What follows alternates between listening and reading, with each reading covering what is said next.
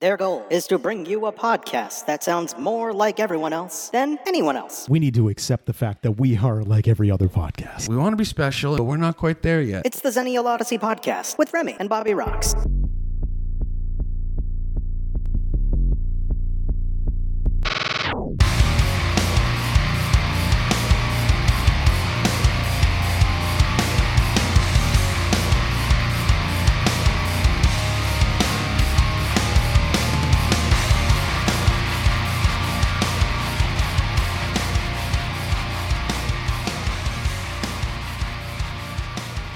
You know what today is? Today is Christmas. It is October 1st. Oh, fuck. Give me a second. Cancel the gifts. Well, the thing that sucks is I usually post that techno version of Spooky Scary Skeletons on October 1st. Spooky Scary Skeletons, there shivers down your spine. It's a joy. Dude, I learned how to play it on guitar. It's just too perfect. Yeah, it's one of my favorite things about this time of year. The fucking noise of like the tumbling bones. But you know what also comes with this time of year? Seasonal depression. Yeah, it definitely starts. And on a day like today, so it's Saturday, it's October 1st, 2022. Here we are in New England. It's blustery. Listen, it's blustery outside. It's like maybe 50, 55 degrees. It's raining. It's the kind of day that makes you want to stay in bed with your bird. Do you know what I did this? I had a lot of errands I had to do at home. Wash the dishes, do laundry. Life assignments. So do you know what I did is I put on Songs of Faith and Devotion by Depeche Mode, start to finish. Yeah. Yeah. I listened to the album start to finish. Now, granted, yes, it's my favorite album by them, but to me, it was like fitting with today's vibe, my vibe of today. Agreed. It's a very... So I figure what we can do is we could talk about the changing of seasons, but we could tie it into mental health. How about that? Yeah. You know, I think that's actually one of the overarching themes on the show. Is we're a couple of crazy dudes who are trying to reach other crazy people so they don't feel so crazy. As I jokingly said to you on the ride up here, backstory before I kind of say the punchline of that joke, we sit here and we have advocated that men need to be more open about mental health issues. Men need to be allowed to. Men need to be allowed to, but we also have to allow ourselves to. Yeah. And then we talked about that in the Fight Club episode from season 1. We talked about it in a lot of things. We've talked about our own struggles with mental illness. But at the same time, like we should just do an episode dedicated to that where we could talk about our own experience. We could talk about just things we've seen, conversations we've had with men, conversations that I had with like my friend Jason Cox. So back to the punchline. Yeah. The ultimate punchline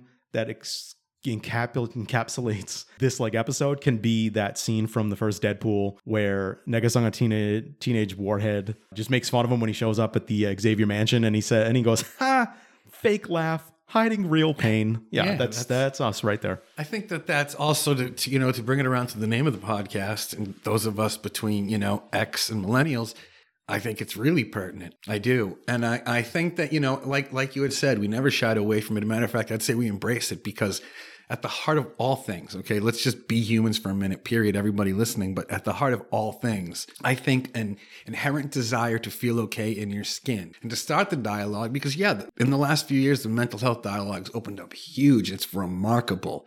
But now we need to unlearn the men that we've learned to bottle that shit and to never show emotions because that's just kind of frowned upon.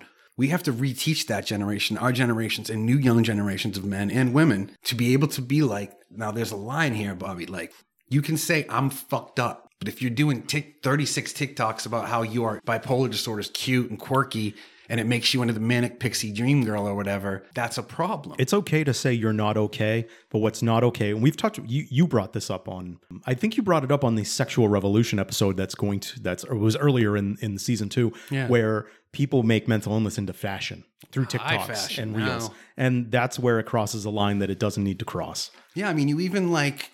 Look at someone like, and this is no disrespect to the man, but someone like Pete Davidson, who's clearly kind of like, every time I look at him, I'm like, oh, he looks like I look on the nights when I do fucking coke back in like 10 years ago. But he's just barreling his way through all the Hollywood pussy right now.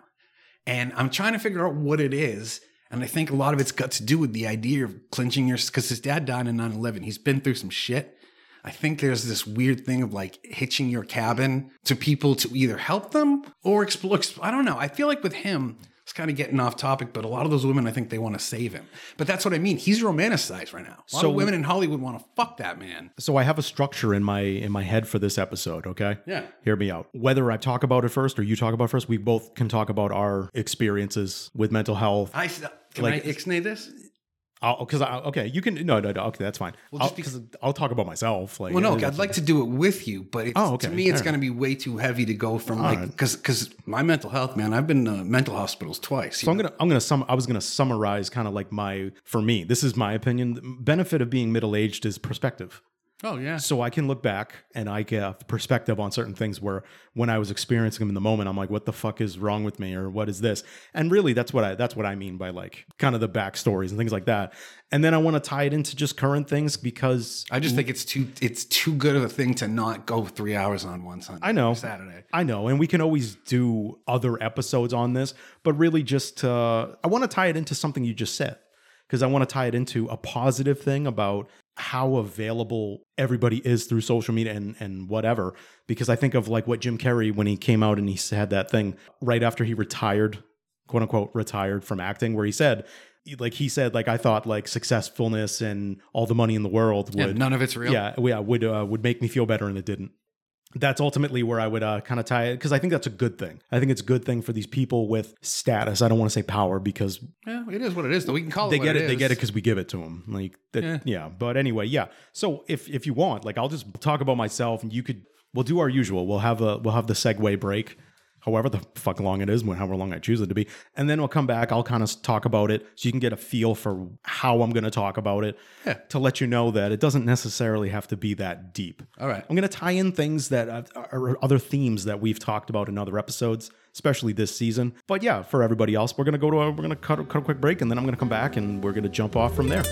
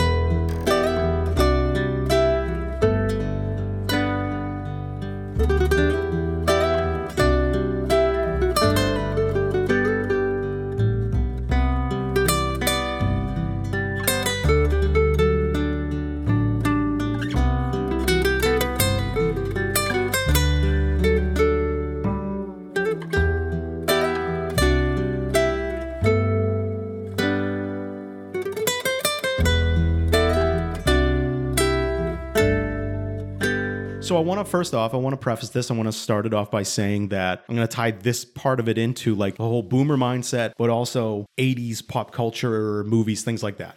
Nice. So what I mean by that is, think about this. Do you know what I mean when I say schema? Like we all have our schemas. It's like basically like our how we interpret the world, how we all get. Yeah, it's essentially how we take it, more so how we take it in than how we give it. Right, yeah. Right. It's our reaction to, but it's based off of like our upbringing. And for us, we were like that. We were a generation that was raised on TV. Now, there was good and bad with that. I mean, let's be honest. Sesame Street, Bob Ross, Mr. Rogers, like that's the good. Yeah, man, honestly. But then there's the bad. Muppet Show. Yeah, yeah. But then there's the bad. And the bad is the Hollywood's like just creating these idealisms and making you think that they're real. Boys Don't Cry. Yeah, yeah. So now mix in there, because they were boomers, like boomer producers and directors and all that.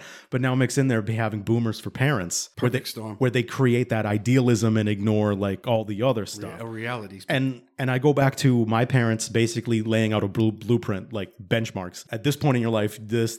And yeah, I mean, early on, and I'm talking about when I'm like 12, 13 years old, I'm realizing I'm diverting from the path. So you get that inner turmoil. Yeah. that inner distress, like, because you want to. It's even almost like, inner distress, but it's like a yellow flag comes up within yourself. I'm straying from the path. How do I get back on the path? Because I've been told if I'm not on the path, I'm a failure. And for other reasons, and this is where we're not going to go as deep as you think we do. I started to experience my first instances where I had depression. All right, so let me be the other voice. Got it. So.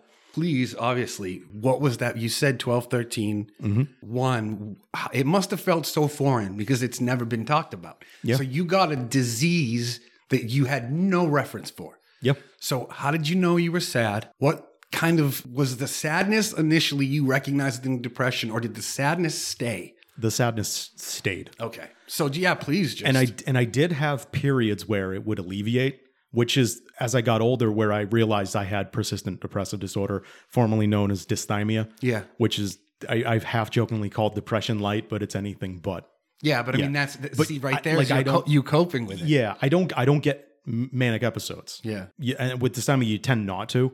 So I get longer. So for people who are bipolar, they have those polar swings. I can tell these people's stories. Manic, depressed. Yep. Manic, depressed. Now, how long do they usually, if you don't mind me asking, at all. First, let me say, I have to frame my manic episodes as I'm incredibly creative and I'm blessed to be. So when other people have stripped off naked and jumped in mall fountains and done stuff that was far more self-destructive to them, mm-hmm. I would take ecstasy and lock myself in my fucking apartment and record 150 songs, some of which you've heard. Because but it wasn't always like that. When I was younger, it was breaking windshields, punching through walls. It was breaking controllers, but all that came from a sadness that I didn't understand. Yeah. But, and then like you said, it's 2 episodes, and it's interesting because you learn to appreciate and hate both of them. Some people are like, well, I love my manic episodes. I don't know if I believe that, because when you're having a manic episode, it feels like you're driving in a car that you don't have the controls or mm-hmm. the gas for. For me, manic episodes for some people can last months. For me, now that I recognize it, fuck, a night. I was going to ask you how long do depressive episodes last? Are they also a night? No. Yeah. Unfortunately for me, where I've learned to recognize the manic so I don't do something really impulsive, fuck one of my friend's moms or something. I've learned to recognize it and really stop and switch. And that's the other thing for me is I can't. Some people can be like, oh, 2 weeks of the month, I'll be this, 2 weeks of the month, I'll be that. For me, it's a crapshoot generally, but I can tell you that I control the manic episodes better than I can control the depressive. Yeah, I was going to say, do you know off the top of my head what the longest depressive episode that I went through was? No, I mean, I can't even speculate. 3 years. Yeah. Can you imagine that?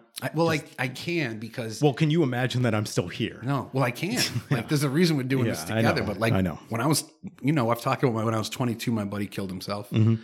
And then I had to move out on my own, which I barely could afford then. And bro, I swear to God, when you're depressed that long, you feel like a ghost haunting a house. Mm-hmm. Yep. You just, there's nothing. Food doesn't make you smile. You don't care what the fuck you watch or if you're staring at a blank screen. Yep. You generally want to be in bed more than anything else because doing nothing feels more normal in bed.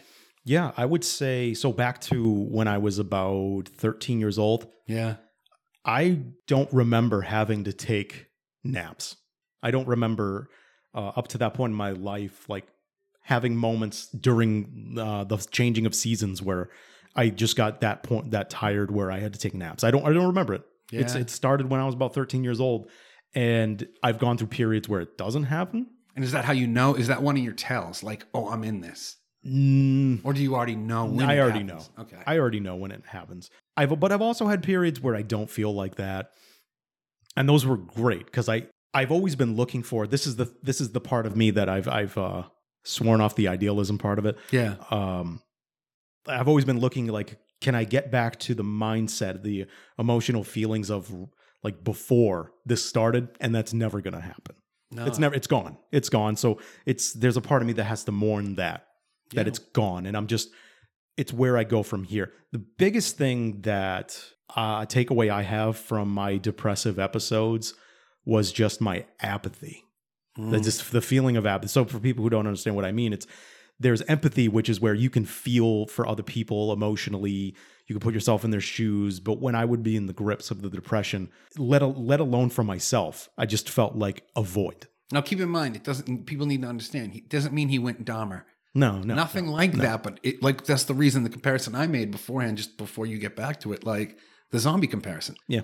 You're walking through a scene. I'm existing. You're existing. Yeah. Barely. And if you've never, for anyone out there who's never experienced existing, it's beyond words. It's torture. It's like sitting in a hot tub of piss. Oh, just pure piss. Like, that's what I mean, is it's just constant discomfort. It's very, I don't know. I don't even know how to respond to that. I mean, that's it, but that's what it's like. Right. You squirm in your skin, you know? So let me ask you, Bobby, if you're okay with it, when was or is, or what was the last time you felt your depression in a way where you were like, ah, fuck? 3 years ago. Okay, good. Yeah. You got no breath of it from it. Yeah. Well, it's because that's also when I started medication for it. I started experiencing it at around 13 years old, and I did not get on medication for it until I was 36. Well, I went in my 20s, but I was way ahead. Yep. When I got diagnosed as bipolar, it wasn't even a fucking buzzword. Mm-hmm. Like, honestly. And now it's like, oh, okay, we're all good. We're all in this together. And in between there were moments where I had great experiences, but at the same time, going back to that theme that emerged, especially like with boomer parents and benchmarks. So then there would be, well, you'll grow out of it. Oh, 100%. Or, oh, well, the brain doesn't stop developing until you're 25. And then, but it's like, then when I got there and things didn't change. Oh, the dread.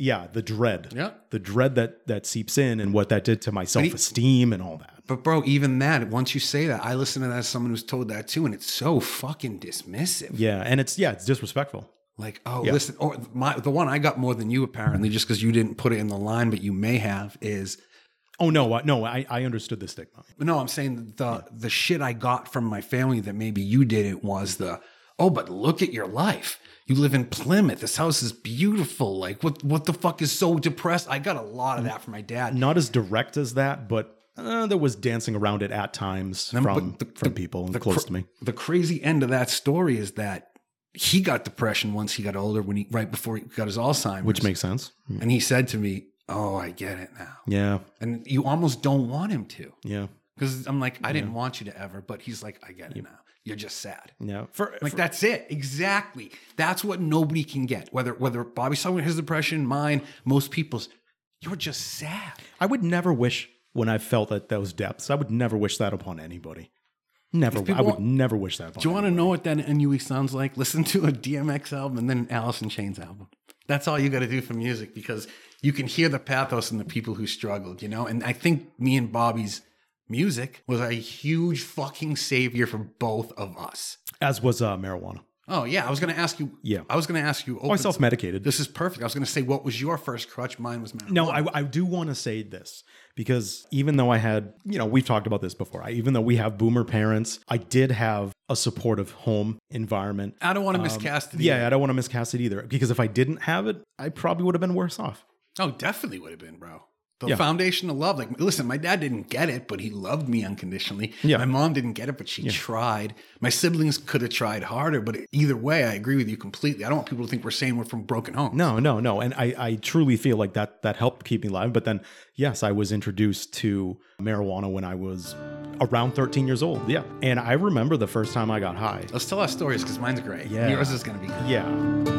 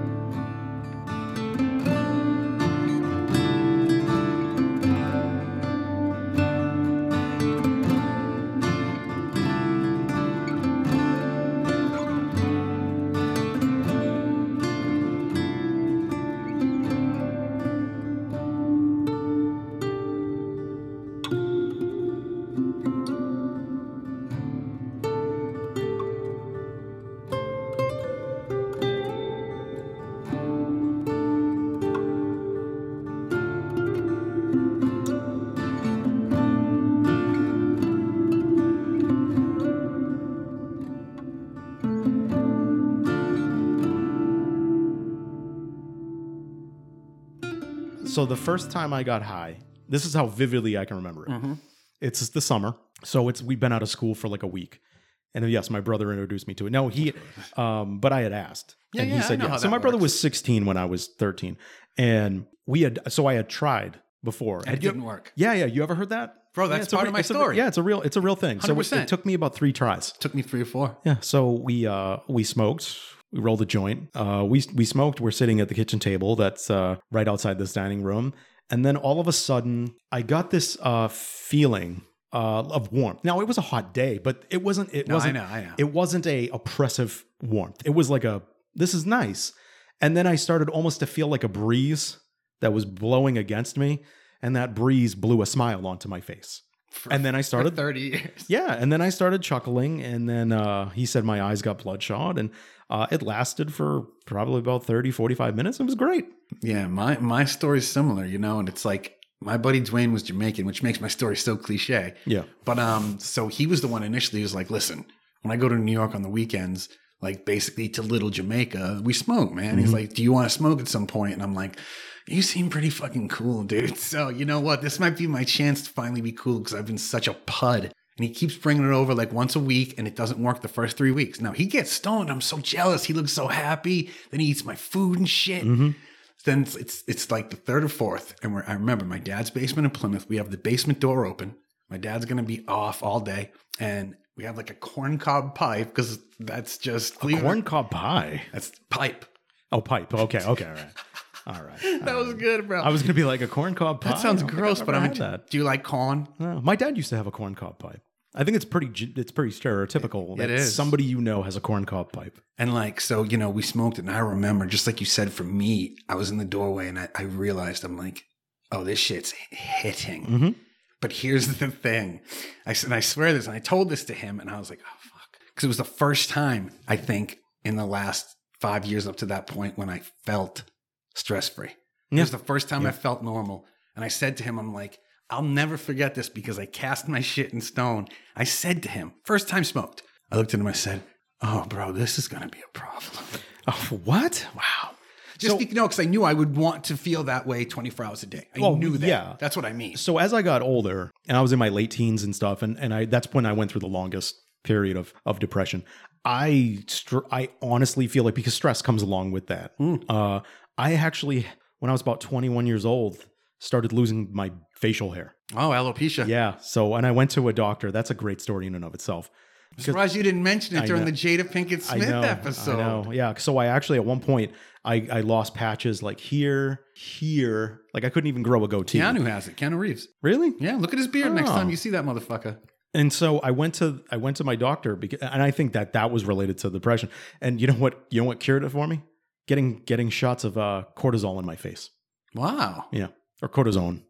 Yeah, well, it took about 6 months, but he can grow this lovely beard you see. Needles in the face. Yeah, needles to the face. Yeah, he actually went and got an intern to look at me because he's like, you may not come across this in your career. Hey, and he's like, hey, do you mind? And I was like, well, I kind of came here for solutions, so yeah, whatever. Yeah, let's do it. I signed the paperwork, it's mine. But anyway, yeah, so when I was in my late teens and I went through the longest period of the depression, that is when I was using like marijuana heavily, recreationally. And what that did is it got me to socialize, because especially up to that point when I would start to dip, I would isolate. And that's the worst thing. Yeah, it is. Because it's just feeding itself, you know, and that allowed me to socialize. It would reduce my inhibitions in an appropriate way. No, I know what you mean. Alcohol reducing your inhibitions is not a good thing, but marijuana is, because it's like. You're just chilling. Yeah. You're relaxed. And by pure chance, I would get. I always mix them up. Which one is CBD heavy? Sativa or indica? Oh, it doesn't go that way.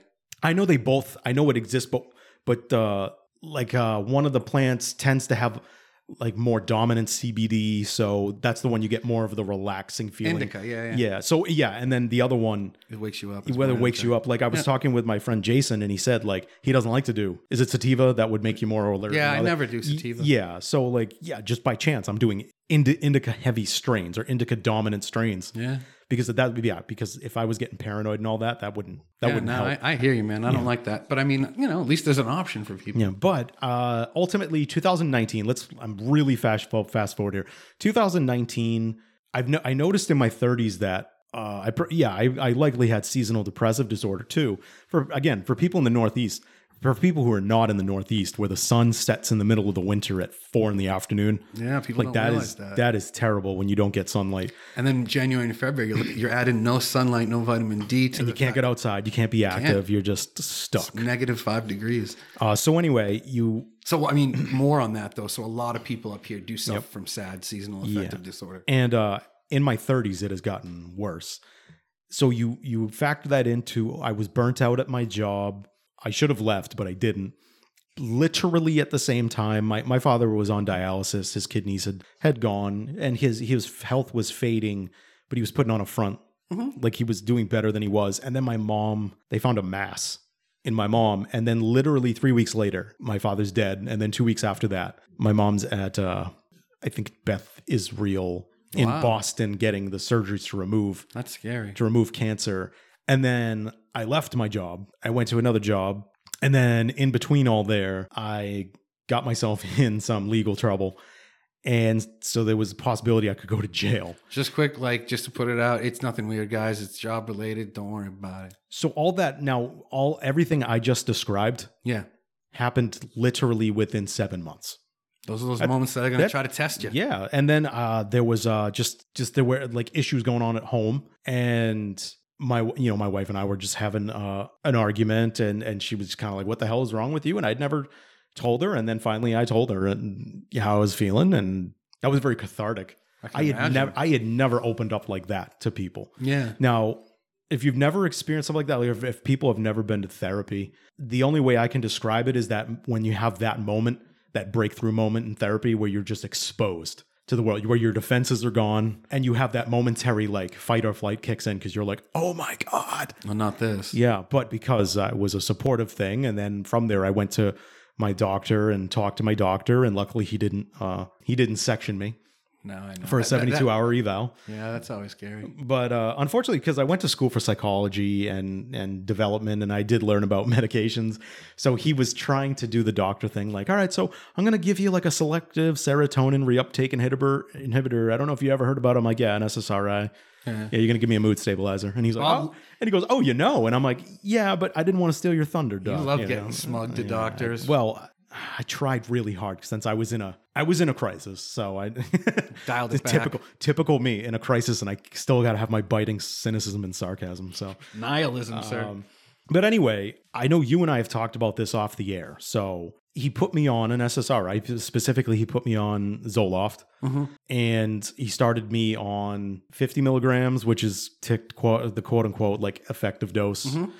I at one point got up to 100 milligrams. And while I don't have the dips, it doesn't take the feelings completely away. But not that I thought it would. But you can say if you think that it softens them, that's okay. Yeah. So it's better. Now, at the same time, because this is something you and I have talked about, this is something I've talked about with my friend Jason, I equate it to an MP3.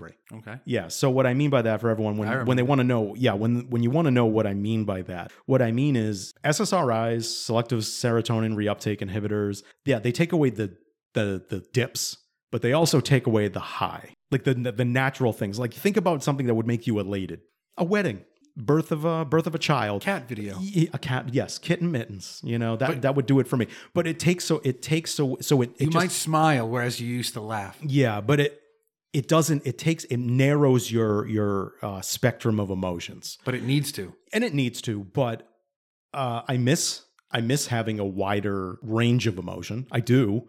And that's why I equate it to an MP3 player or an MP3, because what I mean by that is when technology advanced and we went digital with music, something was lost. And we compress music.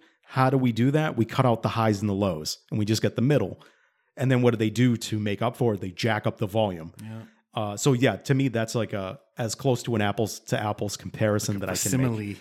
And while I started, and I did this on my own, so my doctor will probably get upset, but I started going back down on my own. So I'm back down to 50 milligrams. There you go. And I'm fine. Yeah. I mean, we don't necessarily condone people self-administering. No, what I'm doing, this is my disclaimer.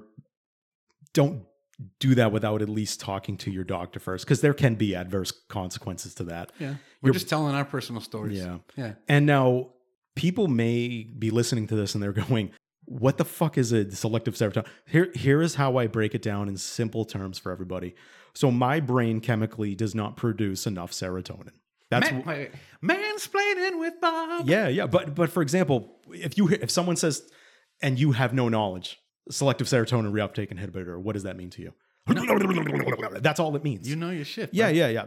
But so essentially, for people who don't know, like at the basic, like atomic level of our brains, there's areas of our brains that produce chemicals, and then they look like puzzle pieces, and they fit into receptors, other parts of our brains, and that's how literally our brain cells communicate with one another, and that is how we think, we process things, that's how our bodies work, that's how we have emotions, and so serotonin is a very important chemical that our brains produce.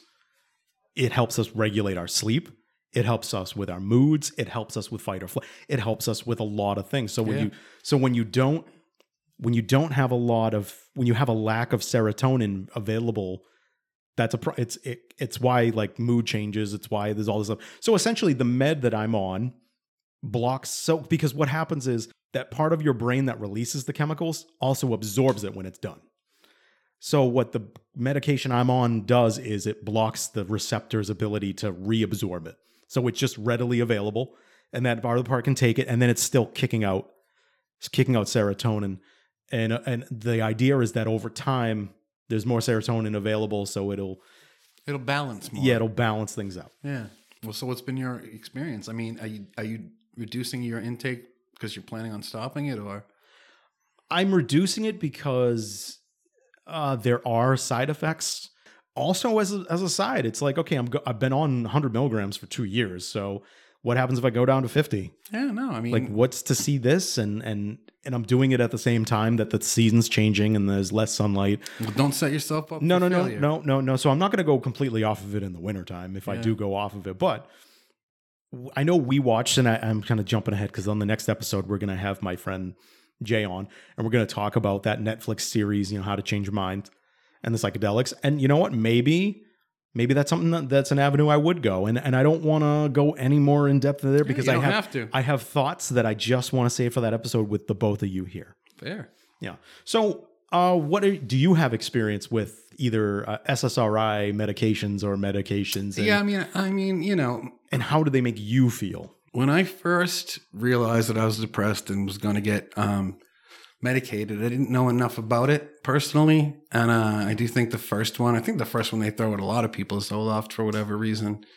And I mean, you know. I'm sorry, Zoloft, the gateway drug of mental health. For real, though. So, I remember, like you said, it's almost like a softening of the stereo. And I didn't necessarily love it. But my thing is this. I tried them all because I was like, all right, I want to find one that one's going to work for me. Two, that's going to like, I was really gunning for the least amount of side effects because I knew that if this thing worked, I was going to be on it for the rest of my life. Yep.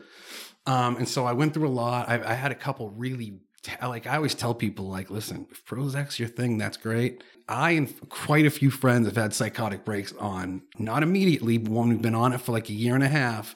It's one of the craziest shits I've ever felt in my life. Like you wake up fucked, like just a sickening urge of self-destruction that you have almost no control over. So I tried Prozac twice. I tried a bunch. What I ended up settling on is Celexa. Celexa for me was without question. I'm like, okay, doesn't make me want to punch people. It doesn't make me want to cry. It's a medium for me. Yeah. And I quickly realized like all my body parts still worked. I wasn't getting fatter or skinnier from it.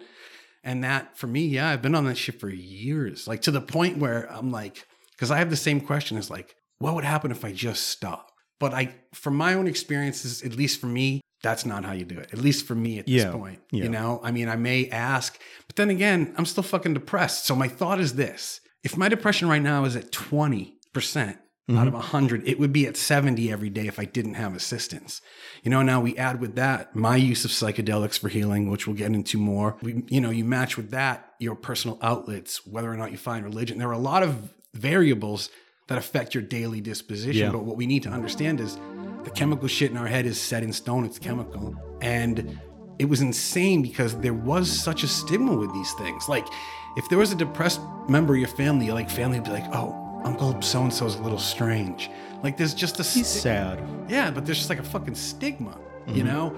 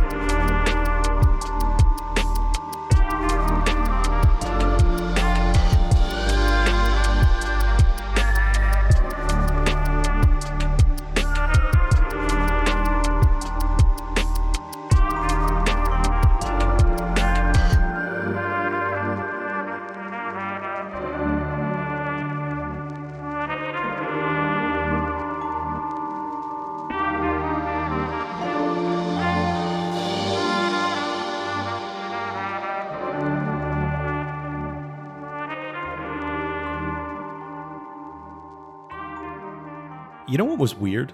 It was harder to tell my mom when I did get on medication than it was to tell my doctor. Oh, no. Why, though? That makes total sense. Yeah. It's your mom, dude. But honestly, yeah, because there's going to be like that moment, is it something I did? Yeah, of course. A typical, yeah, boomer. Yeah.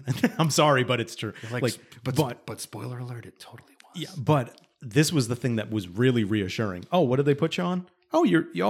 Oh, this relative's on that. This relative's on that. And I'm not on that, but I have anxiety, so I take it. And that was very like, wow, okay, that's very comforting. And they're destigmatizing it. Yeah. And that was very huge. So we had to wrap a bow on what we're talking about here, because believe it or not, we've gone 36 minutes. We haven't gone too heavy. I haven't gone too deep. Wrap it up in a bow. I mean, because ultimately I feel like this episode is us being brave and talking about our experiences. For the mental health awareness for men, and letting other men out there know, but I think an episode like this is good for ladies too, because really don't want anyone ever thinking that this is gender specific. This isn't the man show. We can speak out to men because we are. We can't necessarily speak out to or on behalf of women, but we can factor them in. But yeah, don't think that we're saying only men get depressed, and don't think that we're saying one gender is the other reason for getting depressed. We're just saying it's time to talk about this across the board, and that doesn't mean fucking getting a tattoo that says bipolar and hot. It doesn't mean... We need to create, without the satire, we need to create that testicular cancer group from Fight Club. And what I really mean by that is that... like support group from... Yeah. But what I mean by that is that was, in hindsight, it's very touching that like two men embracing and broken spirits and just open and raw, and we need more... environments like that for men. No, I agree, and I think that if we just continue the destigmatization, if we keep on the same road that we've been going on, don't talk down to me. I said it with a question mark. Fair enough. I think that there is a state of change. Doesn't that fly in the whole point of the episode? If I'm just like, yeah, I just tear you down. Well, that's it. That's the other thing about men. We've got to be gentler to each other. We do, and we have to realize that. We have to realize that that's okay. You know what one of the worst adages is? Just be a man. Well, yeah, and listen, that's its own fucking episode. Be a man, men don't cry, real men this and that, real men this and that. Get the fuck out of here. It's not that be a man has to go away. It's that we have to redefine. I say it can go away. I'm going to argue that. I think that with everybody switching genders and everything, no, I think be a man can go away. It can't go right away. I think I'm talking about it like a transition. If we're talking about transition, you see what I'm doing there? Yeah, I'm making connections. Transitions. Yeah, we need to redefine it, and then eventually it can go away. But yeah, right now it's a nasty term. I think even just the pressure on the statement alone is a very loaded statement. So everybody just be.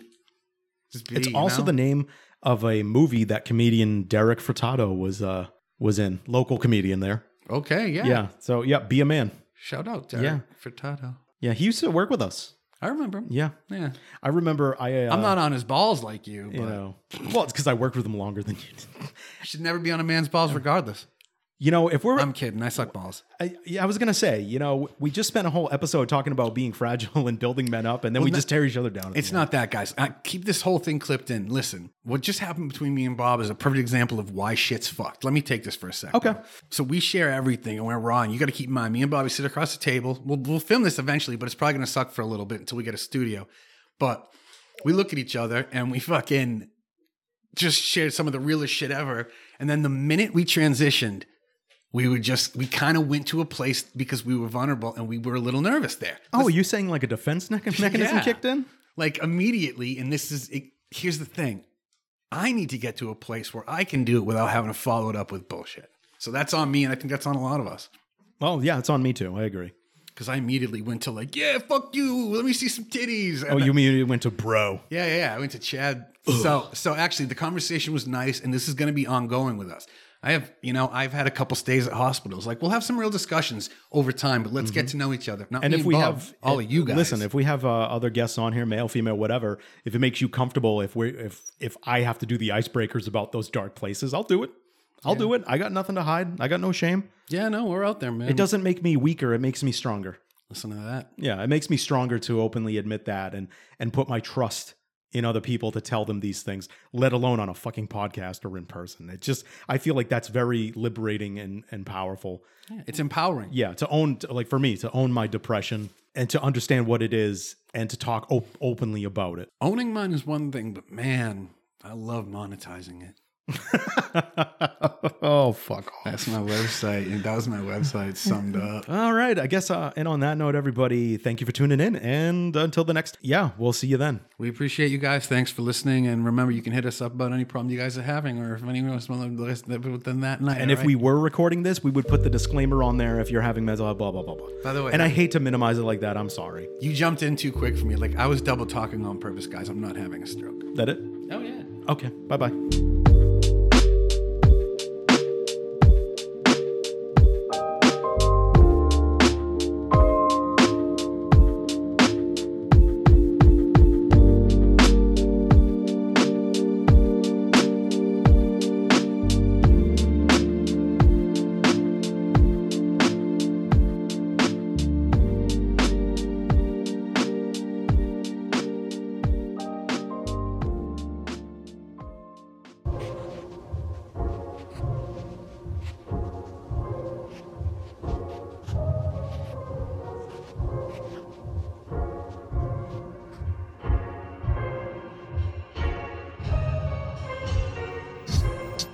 On the next episode of the Xennial Odyssey podcast, Remy and Bobby Rox discuss... What is today's episode about? I don't want to say filler, but a fun little look back on the effect that horror movies have had on us. That's the ultimate, to me, is ultimate psychological because it's trauma. You're watching it, you're traumatized. See, I don't consider, I'll be honest with you, and this is, open for debate, but I wouldn't consider rape or revenge thriller psychological. Psychological horror, it needs to be slower. It needs to be more paced to focus on the characters so I can connect with them so that the horror is way more riveting than throwing 5 good-looking teenagers to be killed. I'm thinking that's the ultimate mandala effect, epitome of like terrible horror movies. But fucking fun, man. Yeah. Even bad horror is like 976 Evil. Evil, yeah. Yeah, come on, that's great stuff. That is not acceptable anymore, and it's our way to play that out. So that's why I think it's important to talk about too. I think that it's a fun place to escape to. I'm a little more autistic when it comes to horror than Bobby. Bobby's way more autistic than me when it comes to movie quotes. Find the XOP on Apple Podcasts, Spotify, iHeartRadio, our Facebook page, or YouTube.